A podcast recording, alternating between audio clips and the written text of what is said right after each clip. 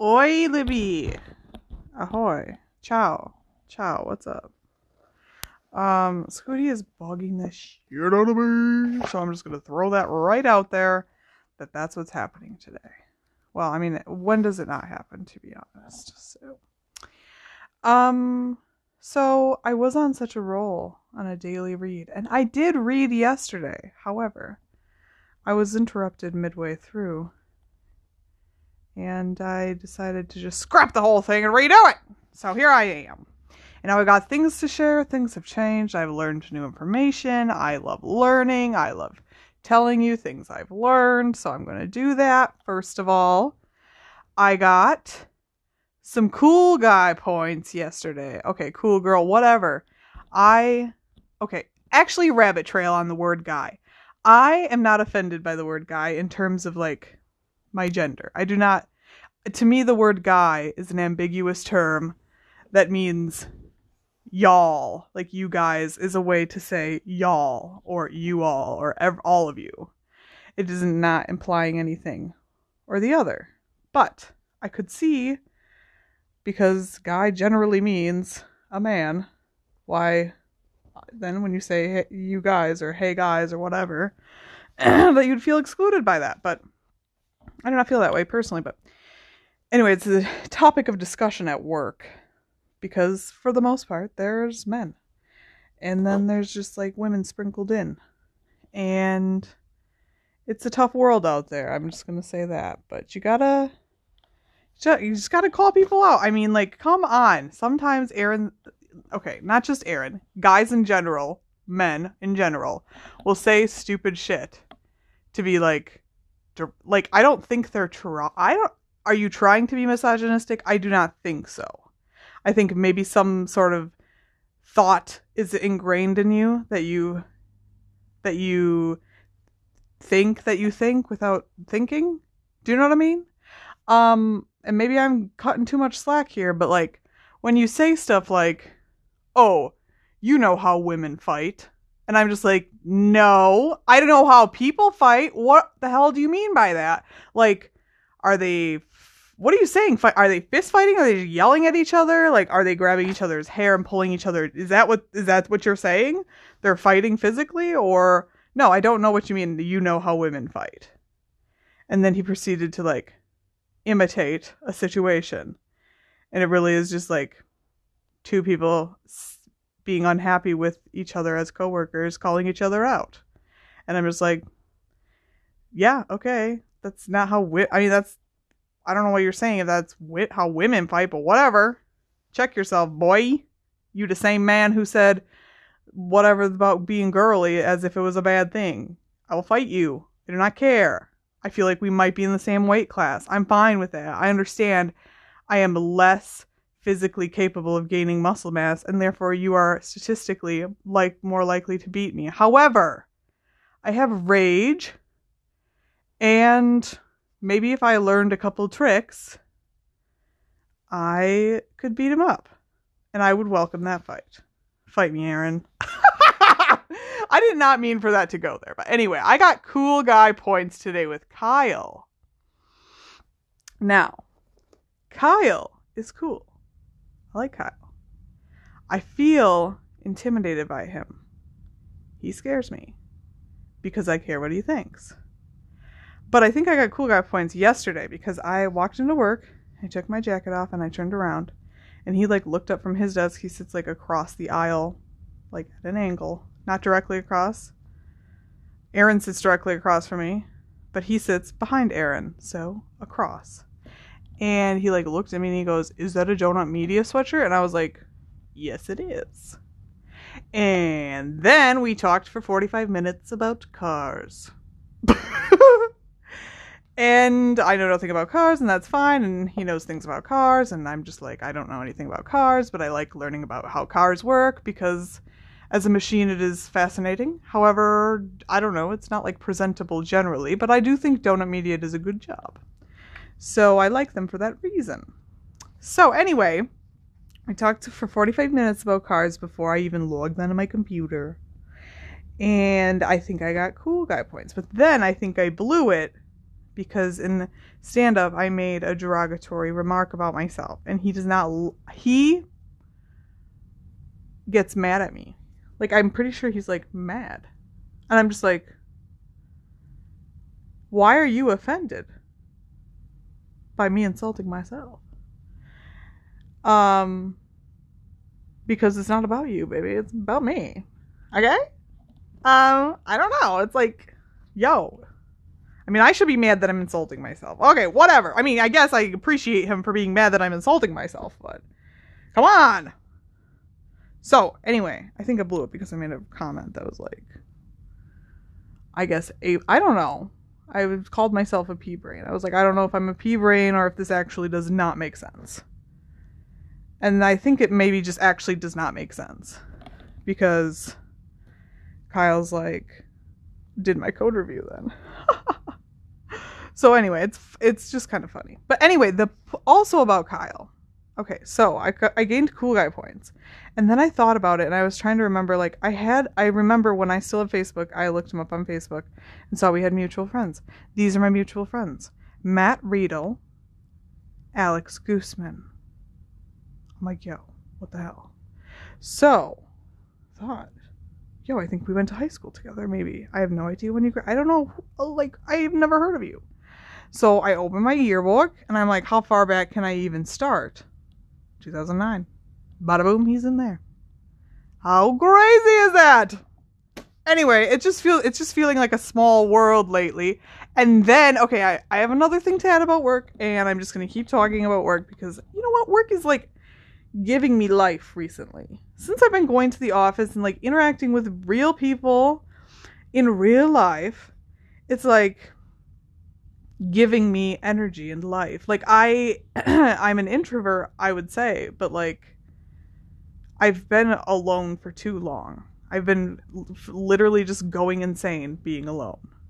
And so I'm trying to not do that anymore. So I go out, I go to work, which I have a choice. Yes, I do. I don't have to. But I can't work from home and it's driving me crazy. And um, anyway, so it's been great for getting to know people because it's much easier to just be like chatting than I don't know, call someone and then chat. That seems weird. It feels it feels like you have to be deliberate when you communicate um remotely. And it's just not something I'm used to. So anyway, I um Zach said something today. I don't know what I was saying. I was talking some I don't know, I was talking about a cult like being how sweet it would be to be like a cult leader. Like a cult owner. I don't know. That's like a fucking business, basically. but it's a weird religious business probably that like suckers people in and like controls them. It's like a weird army like uh, in it kind of I guess maybe it's dark magic, but you know. So I was but I, not that I actually want to be a cult leader, but anyway, so I was talking about this and then uh he's like smiled and said that I sound just like his friend. Like I sound just like his best friend from college. I say like the same things that he, I think, I don't know if it's a he or she, they would say. And I'm just like, does that mean that we're best friends now? Because that's how I'm reading that comment, but I don't want to be like too eager. but I did say it to Kaylin, and Kaylin's like, yeah, I noticed that too, because she was standing there when he said that, and I'm like, yo, maybe I'm not crazy to be like, we're best friends. okay, anyway, so it's just like life is happening. It's real. so I'm just, I'm thriving, Lib. Okay, sorry. I'm obsessed with work, unfortunately. I can't get it out of my head. Honestly, it's like I'm laying in bed trying to fall asleep and then I'm like thinking about things at work and I'm like, oh, dude, that's bad code. Like literally. And then I like get to work and I'm like, yo, this is bad, right? And they're like, yeah. And I'm like, oh my God. But I don't know. Everything's just kind of a. Maybe not bad, but you know what I mean? Like, oh, how about this? This is an idea. They're like, oh, yeah, that idea's been discussed. I'm like, yo, that's a good idea. I agree with that. I could root with that. I'll support that. Um, but, uh, yeah, I don't know. I'm just living for work. Okay? It feels good. It's a good culture. Let's put it that way. It's good culture. Good culture. Actually, speaking of good culture, I like Cody too. I like everyone at work. I'm going to tell you about Cody. Scooty, bug off. I swear, I just literally just leaned forward to grab a beverage to swig because naturally my mouth is so dry. And he gets mad because he's like laying next to me and I disrupted his energy. I don't know. I disrupted his uh with where he was laying. I don't know. How rude of me. Anyway, Cody. So if you've seen What We Do in the Shadows, uh, it's a sh- I think it's an FX show. That's what I'm talking about, at least. I think it's FX. There's a character called called a character named Guillermo, and sometimes referred to as Gizmo. And he's a great character, and I love him. And Cody at work very much is giving me Guillermo. Like, okay, Gizmo. Like, honestly, that's how I feel. I want to tell him that, but I don't know I don't know. Oh my god. I wasn't talking to you. Oh my god. My Google Assistant sometimes she's like, I didn't say, did I? I mean, maybe I said that. I don't know. Guillermo, Gizmo, maybe I did. I don't, yo. I don't want to activate her again. Okay, I should get to the business. Sorry. So sorry, Libby, and maybe assorted others. I do not know if you are listening at this point. That's okay. Um, so the cat's now laying. I don't even. His head is on my book. I don't even know how to describe. It's uh, my legs are cl- crossed. My book is on my leg, and he's like laying on my lap with his head on my book. That's that's it. Period. Okay. He's gonna get mad when I have to adjust, but live in the moment for a second. But here we go then. Chapter 23. Dude, moving at a clip here. Chapter 23 of Harry Potter and the Half Blood Prince. by JK Rowling, Chapter 6. Cat. This is uncomfortable. Chapter 23 Horcruxes. So jazzed about Horcruxes. But, like, also, I feel like Dumbledore knows what a Horcrux is, no doubt. Right, so. Let's see. Chapter 23 is Horcruxes, and the chapter art is Harry and Dumbledore. Dumbledore is holding the bottle with the memory, presumably. Harry is smiling. We are looking good. Dumbledore looks jazzed. He looks proud. He looks surprised. He looks jazzed. Scooty, honestly, he's just demanding attention at this point, so I suppose I'll pet him. He's so cute, though. Horcrux says, ho ho ho! So, yeah, Harry could feel the Felix Felicis wearing off as he crept back into the castle. The front door had remained unlocked for him, but on the third floor he met Peeves and only narrowly avoided detection by diving sideways through one of his shortcuts. By the time he got up to the portrait of the fat lady and pulled off his invisibility cloak, he was not surprised to find her in a most unhelpful mood. What sort of time do you call this? I'm really sorry. I had to go out for something important. Well, the password changed at midnight, so you'll have to sleep in the corridor, won't you? You're joking, said Harry. Why did it have to change at midnight? That's the way it is, said the fat lady. If you're angry, go and take it up with the headmaster. He's the one who's tightened security. Fantastic, said Harry bitterly, looking around at the hard floor. Really brilliant. Yeah, I would go and take it up with Dumbledore if he was here, because he's the one I want. He. Because he's the one who wanted me to.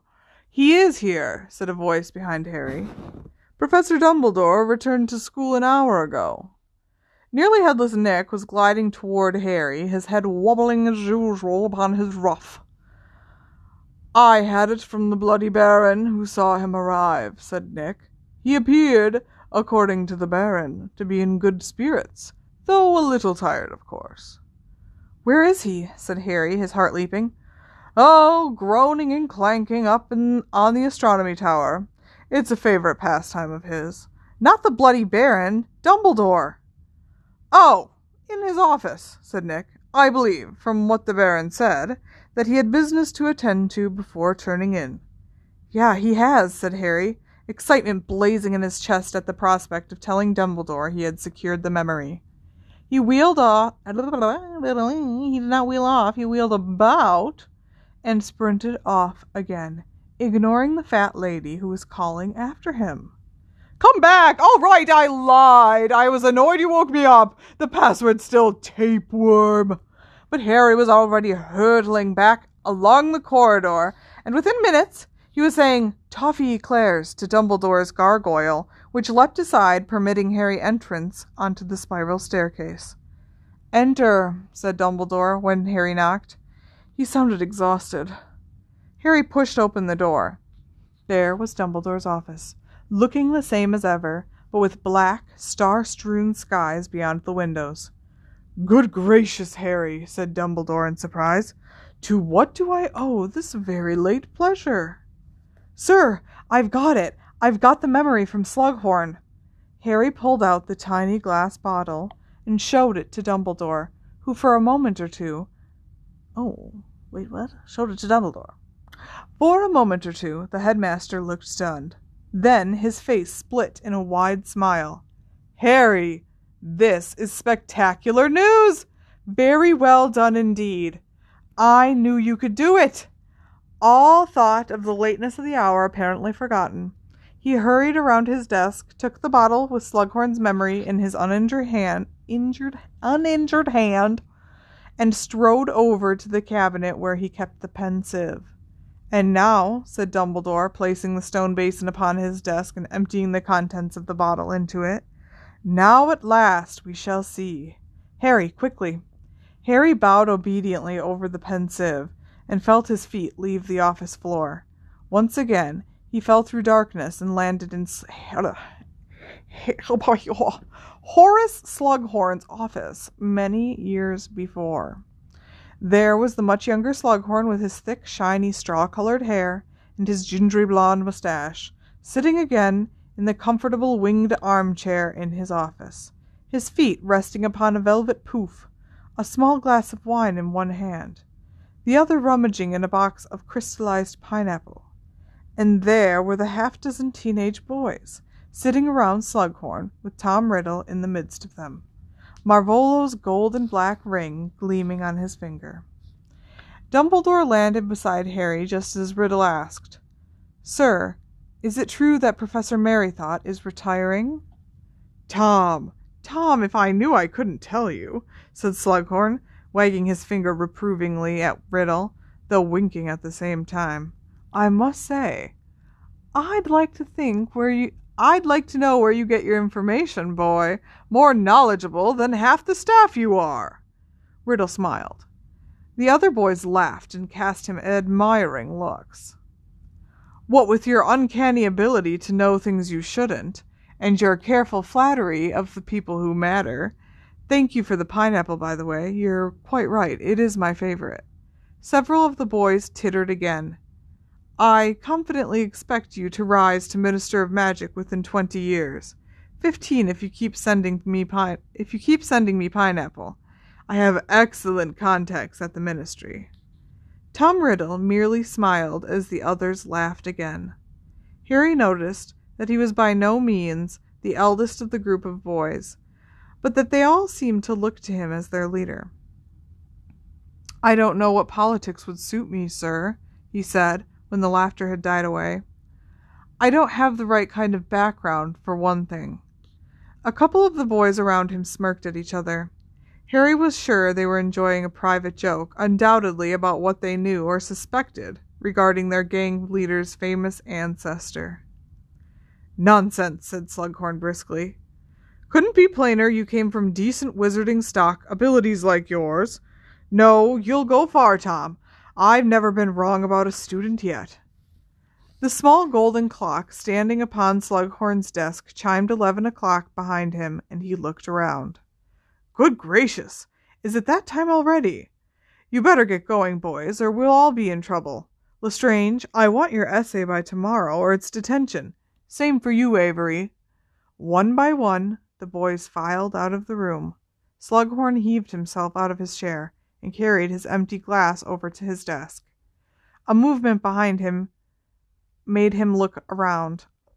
Riddle was just like I don't know. This sentence is hard for me. A movement behind him made him look around. Riddle was still standing there.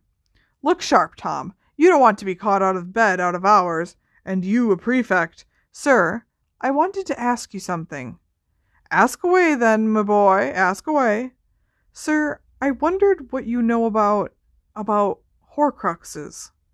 Slughorn stared at him, his thick fingers absent mindedly caressing the stem of his wine glass. Project for Defense Against the Dark Arts, is it? But Harry could tell that Slughorn knew perfectly well that this was not schoolwork. Not exactly, sir, said Riddle. I came across the term while reading, and I didn't fully understand it. No, well, you'd be hard pushed to find a book at Hogwarts that'll give you details on Horcruxes, Tom. That's very dark, dark stuff, very dark indeed, said Slughorn. But you obviously know all about them, sir. I mean, a wizard like you. Sorry, I mean, if you can't tell me, obviously. I just knew if anyone could tell me, you could. So I just thought I'd ask. It was very well done, thought Harry. The hesitancy, the casual tone, the careful flattery, none of it overdone. He, Harry, had had too much experience of trying to wheedle information out of reluctant people not to recognize a master at work. He could tell that Riddle wanted the information very, very much. Perhaps had been working toward this moment for weeks. Well, said Slughorn, not looking at Riddle, but fiddling with the ribbon on top of his box of crystallized pineapple. Well, it can't hurt to give an overview, of course, just so that you understand the term. A Horcrux is the word used for an object in which a person has concealed part of their soul. I don't quite understand how that works, though, sir, said Riddle. His voice was carefully controlled, but Harry could sense his excitement. Well, you split your soul, you see, said Slughorn, and hide part of it in an object outside the body. Then, even if one's body is attacked or destroyed, one cannot die, for part of the soul remains earthbound and undamaged. But of course, existence in such a form. Slughorn's face crumpled, and Harry found himself remembering words he had heard nearly two years before. I was ripped from my body. I was less than spirit, less than the meanest ghost, but still I was alive. Few would want it, Tom, very few. Death would be preferable. But Riddle's hunger was now apparent. His expression was greedy. He could no longer hide his longing. How do you split your soul? Well, said Slughorn uncomfortably, you must understand that the soul is supposed to remain intact and whole, Splitting it is an act of violation, it is against nature. But how do you do it? By an act of evil, the supreme act of evil, by committing murder. Killing rips the soul apart. The wizard intent upon creating a Horcrux would use the damage to his advantage. He would encase the torn portion. Encase? But how? There is a spell, do not ask me, I don't know, said Slughorn, shaking his head like an old elephant bothered by mosquitoes. Do I look as though I have tried it? Do I look like a killer? No, sir, of course not, said Riddle quickly. I'm sorry, I didn't mean to offend. Not at all, not at all, not offended, said Slughorn gruffly. It's natural to feel some curiosity about these things. Wizards of a certain caliber have always been drawn to that aspect of magic. Yes, sir, said Riddle. What I don't understand, though, just out of curiosity, I mean, would one Horcrux be much use? Can you only split your soul once? Wouldn't it be better, make you stronger, to have your soul in more pieces? I mean, for instance, isn't seven the most powerfully magical number? Wouldn't seven Merlin's beard, Tom! yelped Slughorn. Seven? Isn't it bad enough to think of killing one person? In any case, bad enough to divide the soul, but to rip it into seven pieces? Slughorn looked deeply troubled now. He was gazing at Riddle as though he had never seen him plainly before, and Harry could tell that he was regretting entering into the conversation at all. Of course, he muttered, this is all hypothetical what we're discussing, isn't it? All academic? Oh. Oh, yeah, sure. That's muttering. I don't know. That was supposed to be Slughorn. Sorry. I'm to try again. Of course, he muttered. This is all hypothetical. What we're discussing, isn't it? All academic? Yes, sir, of course, said Riddle quickly. But all the same, Tom, keep it quiet, what I've told you. That's to say, what we've discussed. People wouldn't like to think we've been chatting about Horcruxes. It's a banned subject at Hogwarts, you know.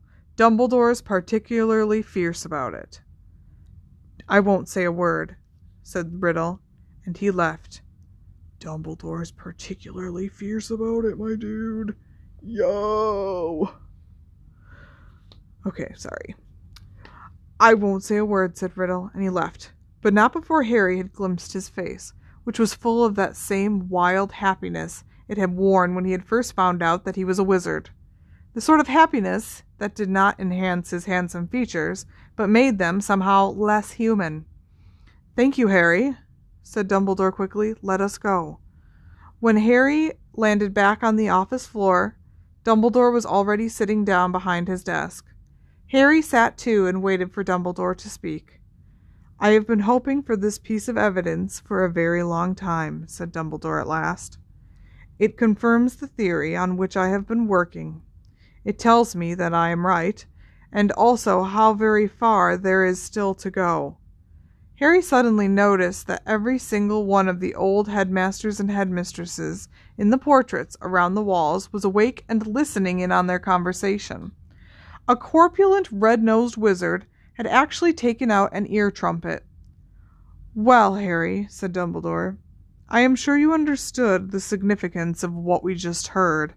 At the same age as you are now, give or take a few months, Tom Riddle was doing all he could to find out how to make himself immortal. You think he succeeded then, sir? asks, asked Harry. He made a Horcrux, and that's why he didn't die when he attacked me? He had a Horcrux hidden somewhere? A bit of his soul was safe? A bit, or more, said Dumbledore. You heard of Voldemort. Sorry, my mouth is really dry. My throat, I guess, is dry. I don't know. What he particularly wanted from Horace was an opinion on what would happen to the wizard who created more than one Horcrux.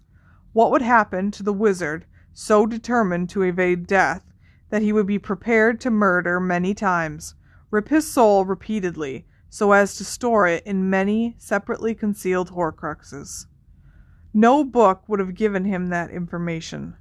As far as I know, as far as I am sure, as Voldemort di- as far as far as I know, as far as I am sure as Voldemort knew, no wizard had ever done more than tear his soul in two. Dumbledore paused for a moment, marshalling his thoughts, and then again, four years ago, I received what I considered certain proof that Dumbledore had split his. Why do I always say Dumbledore? It's the E in the middle. I don't know. Voldemort had split his soul.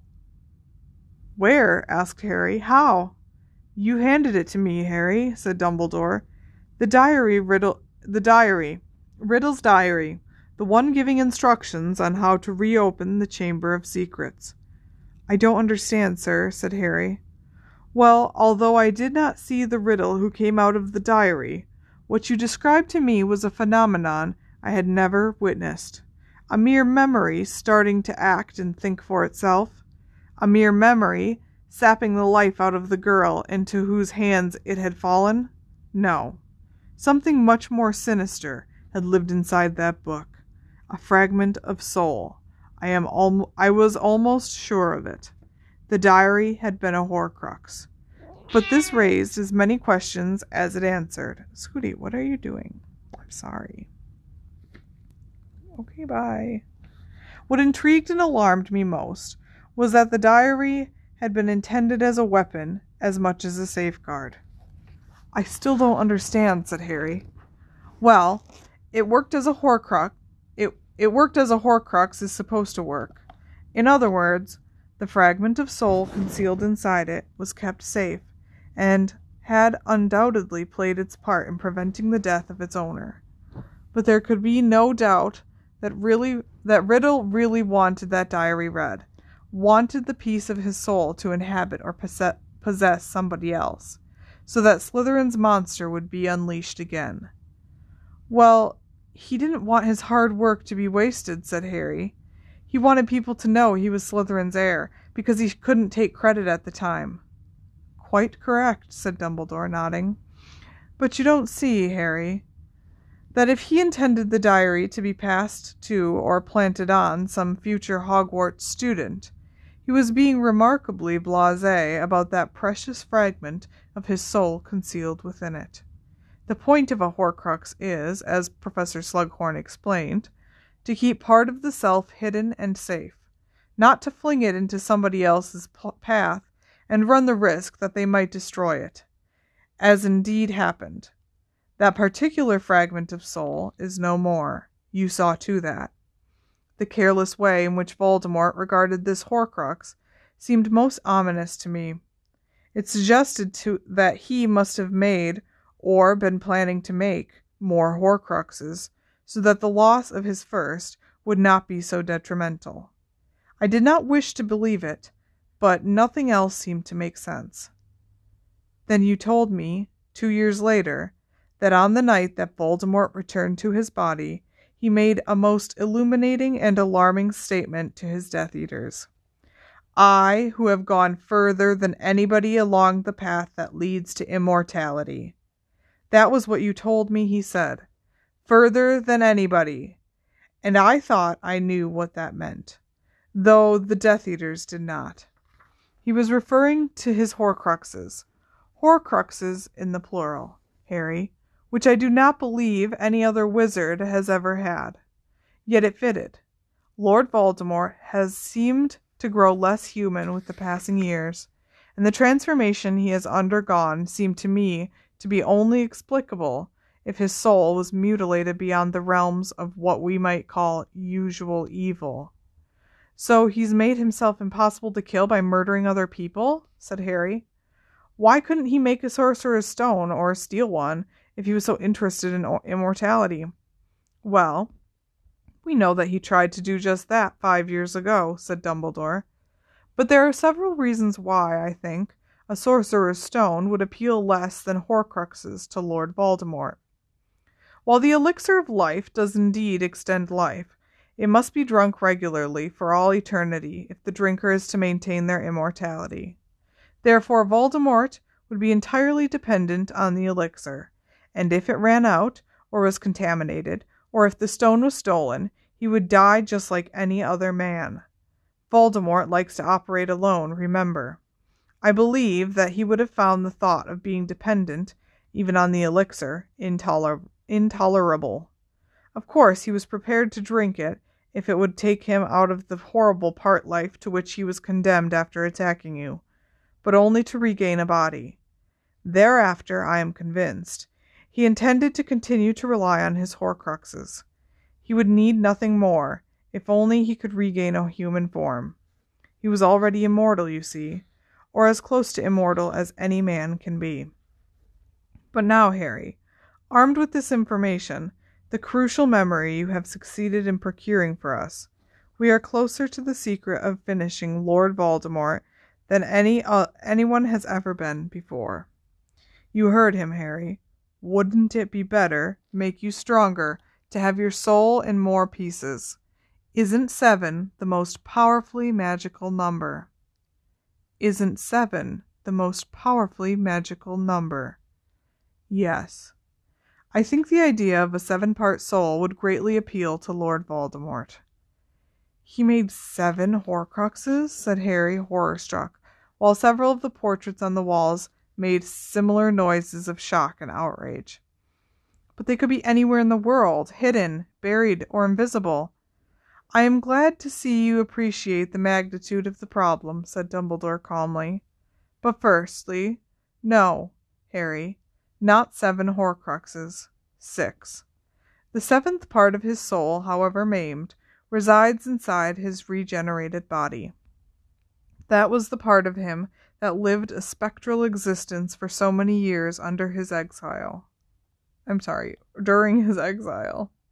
Without that, he has no self at all. That seventh piece of soul will be the last that anybody wishing to kill Voldemort must attack. The piece that lives in his body. But the six Horcruxes, then, said Harry, a little desperately. How are we supposed to find them? You are forgetting you have already destroyed one of them, and I have destroyed another. You have? said Harry eagerly. Yes, indeed, said Dumbledore, and he raised his black and burning looking burned looking hand. The ring, Harry, Marvolo's ring, and a terrible curse there was upon it too. Had it not been, forgive me the lack of seemly modesty, for my own prodigious skill, and for Professor Snape's timely action, when I returned to Hogwarts, desperately injured, I might not have lived to tell the tale. However, a withered hand does not seem an unreasonable exchange for a seventh of Voldemort's soul. The ring is no longer a Horcrux. But how did you find it? Well, as you know, as you now know, for many years I have made it my business to discover as much as I can about Voldemort's past life. I have traveled widely, visiting those places he once knew. I stumbled across the ring hidden in the ruin of the Gaunt's house. It seems that once Voldemort had succeeded in, steal- in sealing a piece of his soul inside it, he did not want to wear it any more. He hid it, protected by many powerful enchantments, in the shack where his ancestors had once lived. Morphin having been carted off to Azkaban, of course never guessing that I might one day take the trouble to visit the ruin, or that I might be keeping an eye open for traces of magical concealment. However, we should not congratulate ourselves too heartily. You destroyed the diary and I the ring. But if we are right in our theory of a seven part soul, four, ho- four Horcruxes remain. And they could be anything, said Harry. They could be old tin cans or, I don't know, empty potion bottles. You are thinking of port keys, Harry, which must be ordinary objects, easy to overlook. But would Lord Voldemort use tin cans or old potion bottles to guard his own precious soul? You are forgetting what I have showed you. Voldemort liked to collect trophies, and he preferred objects with a powerful magical history. His pride, his belief in his own superiority, his determination to carve for himself a startling place in magical history. These things suggest to me that Voldemort would have chosen his Horcruxes with some care, favoring objects worthy of the honor. The diary wasn't that special. The diary, as you have said yourself, was proof that he was the heir of Slytherin. I am sure that Voldemort considered it of stupendous importance. So the other Horcruxes, said Harry, do you think you know what they are, sir? I can only guess, said Dumbledore, for the reasons I have already given. I believe that Lord Voldemort would prefer objects that, in themselves, have a certain grandeur. I have therefore trawled back through Voldemort's past to see if I can find evidence that such artifacts have disappeared around him. The locket, said Harry loudly. Hufflepuff's cup. Yes, said Dumbledore, smiling. I would be prepared to bet, perhaps not my other hand, but a couple of fingers, that they became Horcruxes three and four. The remaining two, assuming again that he created a total of six, are more of a problem. But I will hazard a guess that, having secured objects from Hufflepuff and Slytherin, he set out to track down objects owned by Gryffindor or Ravenclaw. Four objects from the four founders would, I am sure, have exerted a powerful pull over Voldemort's imagination. I cannot answer for whether he ever, man- ever managed to find anything of Ravenclaw's. I am confident, however, that the only known relic of Gryffindor remains safe. Dumbledore pointed his blackened fingers to the wall behind him, where a ruby encrusted sword reposed within repose where reposed, like they're posing it, and they did it again. Reposed within a glass case. I don't know. Do you think that's why he really wanted to come back to Hogwarts, sir? said Harry. To try and find something from one of the other founders? My thoughts precisely, said Dumbledore. But unfortunately, That does not advance us much further, for he was turned away, or so I believe, without the chance to search the school.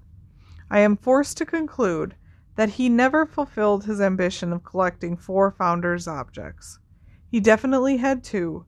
He may have found three. That is the best we can do for now. Even if he got something of Ravenclaw's or of Gryffindor's, that leaves us a sixth Horcrux, said Harry, counting on his fingers. Unless he got both? I don't think so, said Dumbledore. I think I know what the sixth Horcrux is. I wonder what you will say when I confess that I have been curious for a while about the behavior of the snake Nagini. The snake? said Harry, startled. You can use animals as Horcruxes?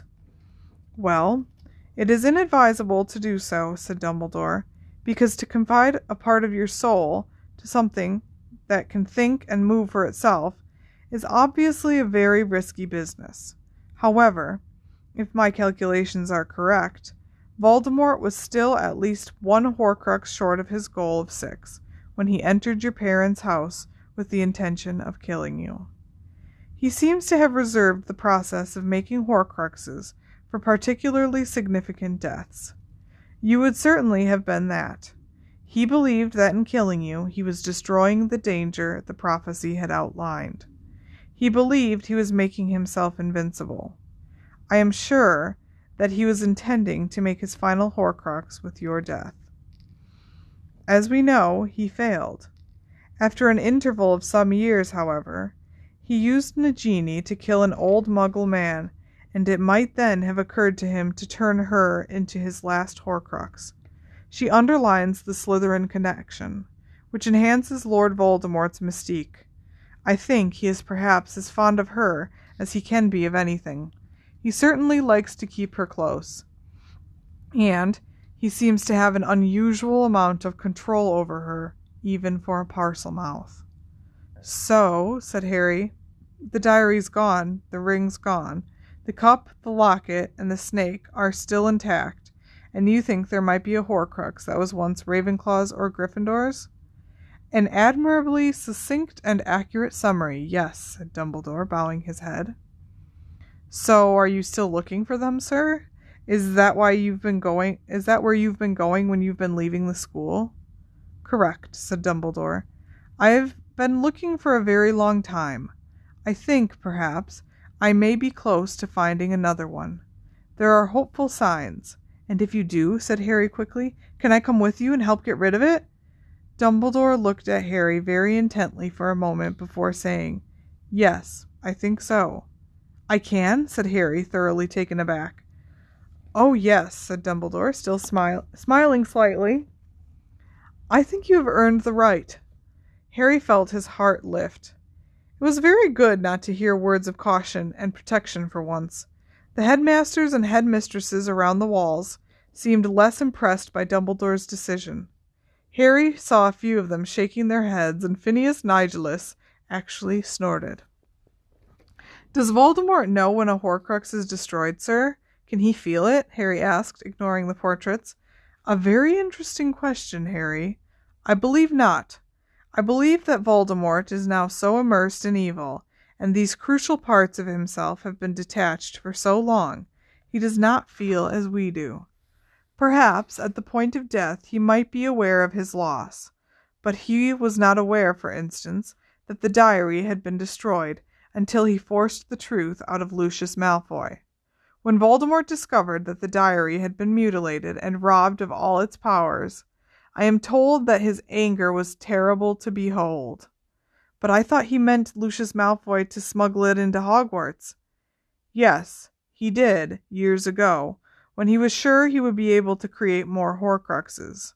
But still, Lucius was supposed to wait for Voldemort's say so, and he never received it for Voldemort vanished shortly after giving him the diary.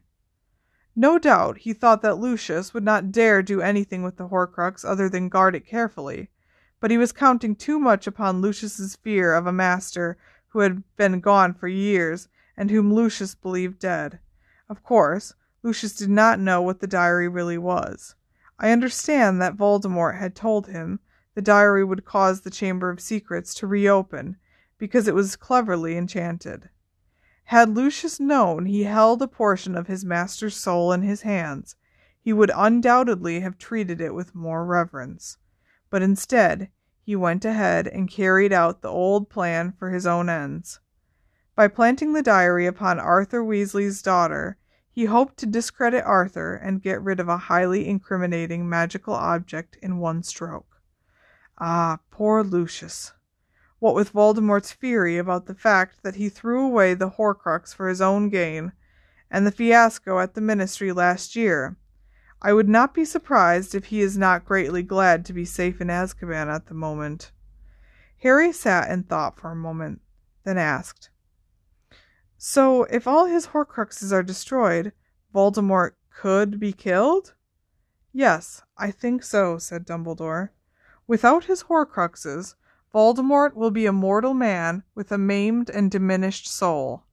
Never forget, though, that while his soul may be damaged beyond repair, his brain and his magical powers remain intact. He will take uncommon skill and power to kill a wizard like Voldemort even without his Horcruxes. But I haven't got uncommon skill and power, said Harry, before he could stop himself. Yes, you have, said Dumbledore firmly. You have the power that Voldemort has never had. You can. I know, said Harry impatiently. I can love. It was only with difficulty that he stopped himself, adding, Big deal. Yes, Harry, you can love, said Dumbledore, who looked as though he knew perfectly well what Harry had just refrained from saying. Which, given everything that has happened to you, it is a great and remarkable thing. You are still too young to understand how unusual you are, Harry. So, when the prophecy says that I'll have power the Dark Lord knows not, it just means love? asked Harry, feeling a little let down. Yes, just love, said Dumbledore. But Harry, never forget that what the prophecy says is only significant because Voldemort made it so. I told you this at the end of last year. Voldemort singled you out as the person who would be most dangerous to him, and in doing so, he made you the person who'd be most dangerous to him. But it comes to the same. No, it doesn't, said Dumbledore, sounding impatient now. Pointing at Harry with his black, withered hand, he said, You are setting too much store by the prophecy. But, spluttered Harry, but you said the prophecy means if Voldemort had never heard of the prophecy, would it have been fulfilled? Would it have meant anything? Of course not.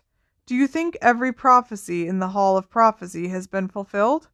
But, said Harry, bewildered, but last year you said one of us would have to kill the other. Harry, Harry!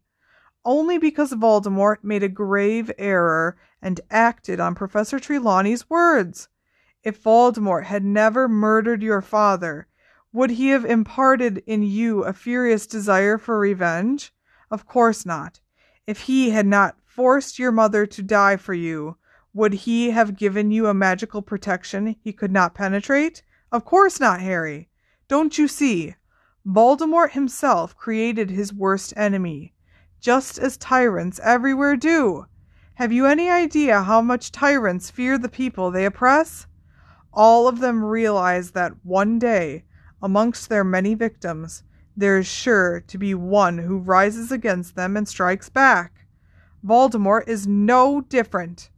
Always, he was on the lookout for the one who would challenge him. He heard the prophecy and he leapt into action, and with the result that he not only hand-picked the man most likely to finish him, he handed him he handed him uniquely deadly weapons. But it is essential that you understand this, said Dumbledore, standing up and striding about the room, his glittering robe swooshing in his wake. Harry had never seen him so agitated. By attempting to kill you, Voldemort himself singled out the remarkable person who sits here in front of me and gave him the tools for the job. It is Voldemort's fault that you were able to see into his thoughts, his ambitions, that you even understand the snake like languages in which he gives orders, and yet, Harry, despite your privileged insight into Voldemort's world, which, incidentally, is a gift any Death Eater would kill to have, you have never been seduced by the dark arts, never, even for a second, shown the slightest desire to become one of Voldemort's followers. Of course I haven't, said Harry indignantly. He killed my mum and dad. You are protected, in short, by your ability to love, said Dumbledore loudly. The only protection that can possibly work against the lure of power like Voldemort's. In spite of all the temptation you have endured, all the. Oh my god, I'm so sorry. That's such a dramatic moment for it to happen to. Damn. How? I mean, Dumbledore's laying it down. This is like a key chapter. I hope I'm doing it justice. Okay, where was I? The only protection that can possibly work against the lure of power like Voldemort's. In spite of all the temptation you have endured, all the suffering, you remain pure of heart. Just as pure as you were at the age of eleven, when you stared into a mirror that reflected your heart's desire, and it showed you only the way it showed you only the way to thwart Lord Voldemort, and not immortality or riches. Harry, have you any idea how few wizards could have seen what you saw in that mirror? Voldemort should have known then what he was dealing with, but he did not. But he knows it now. You have fitted, you have flitted into Lord Voldemort's mind without damage to yourself. But he cannot possess you without enduring mortal agony, as he discovered in the ministry. I do not think he understands why, Harry. But then he was in such a hurry to mutilate his own soul, he never paused to understand the incomparable power of a soul that is untarnished and whole. But, sir, said Harry, making valiant efforts not to sound argumentative, it all comes to the same thing, doesn't it? I've got to try and kill him, or. Got to? said Dumbledore. Of course you've got to, but not because of the prophecy because you yourself will never rest until you've tried. We both know it. Imagine, please, just for a moment, that you had never heard that prophecy. How would you feel about Voldemort now? Think! Harry watched Dumbledore striding up and down in front of him, and he and thought. He thought of his mother, his father. Scooty, my duty. sorry. He thought of his mother, his father, and Sirius. He thought of Cedric Diggory. He thought of all the terrible deeds he knew Lord Voldemort had done. A flame seemed to leap inside his chest, searing his throat. I'd want him finished, said Harry quietly, and I'd want to do it. Of course you would, cried Dumbledore. you see, the prophecy does not mean you have to do anything but the prophecy caused Lord Voldemort to mark you as his equal. In other words, you are free to choose your way, quite free to turn your back on the prophecy. But Voldemort continues to set store by the prophecy. He will continue to hunt you, which mean which makes it certain, really, that that only sorry. I don't know why I said only. That's not even there that one of us is going to end up killing the other, said Harry. Yes. But he understood at last what Dumbledore had been trying to tell him. It was, he thought, the difference between being dragged into the arena to face a battle to the death and walking into the arena with your head held high. Some people, perhaps, would say that there was little to choose between the two ways, but Dumbledore knew, and so do I, thought Harry, with a rush of fierce pride, and so did my parents, that there was all the difference in the world. Dude, what a sweet ending to a chapter. I love that. I love that imagery of walking into battle. Um, whether you're dra- being dragged versus holding your, you should always be. Oh my god, I'm always looking for a fight. No, just kidding. All right, anyway, that's the end of chapter 23.